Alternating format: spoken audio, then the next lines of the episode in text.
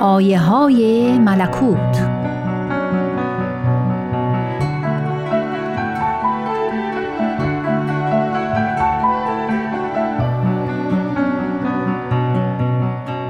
شوقی ربانی ولی امر دیانت بهائی می‌فرمایند تکنولوژی پیشرفته عصر ما چهره حیات جامعه‌های انسانی را در سراسر عالم شدیداً تغییر داده است.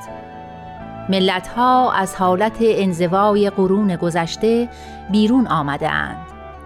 کوه‌ها و دریاها دیگر قادر نیستند جوامع بشری را از هم جدا سازند و نظامات قدیمی عالم که بر اساس منافع ملی استوارند برای تنظیم روابط بین ملت‌ها کافی نمی باشند.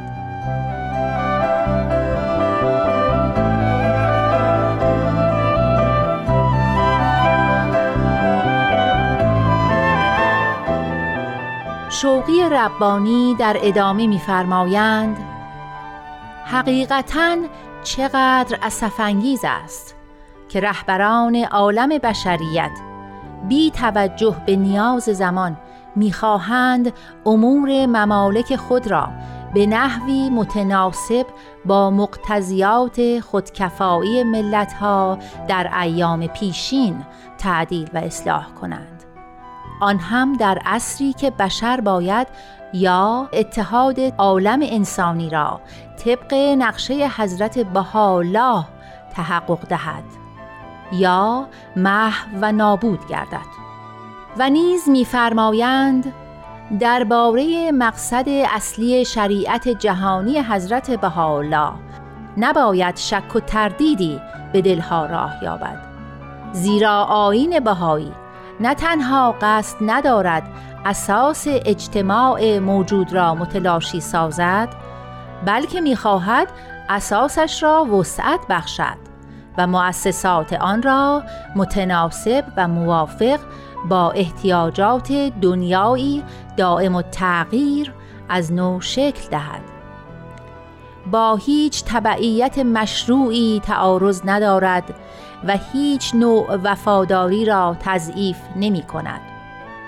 قصد ندارد شعله میهن پرستی راستین و خردمندانه را در دلهای نفوس خاموش سازد یا نظام استقلال ملی را که برای دفع مفاسد و معایب تمرکز افراطی ضرورت دارد از میان بردارد.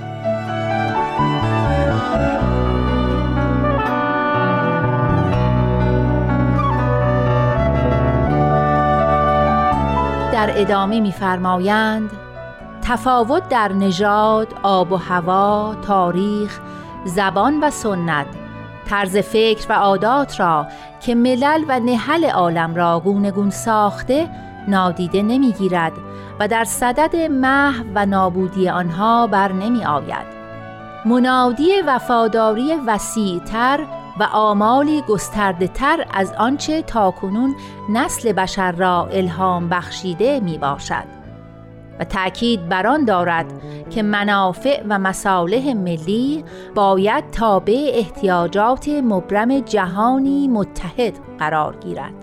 از یک سو تمرکز افراطی را در نظام جهانی مردود می شمارد و از سوی دیگر هر نوع تلاش برای یک نواختی و همانندی را رد می کند. شوقی ربانی ادامه می دهند پیام حضرت بهاءالله اساساً هر نوع محدودیت فکری، تنگ نظری و تعصب را محکوم می کند.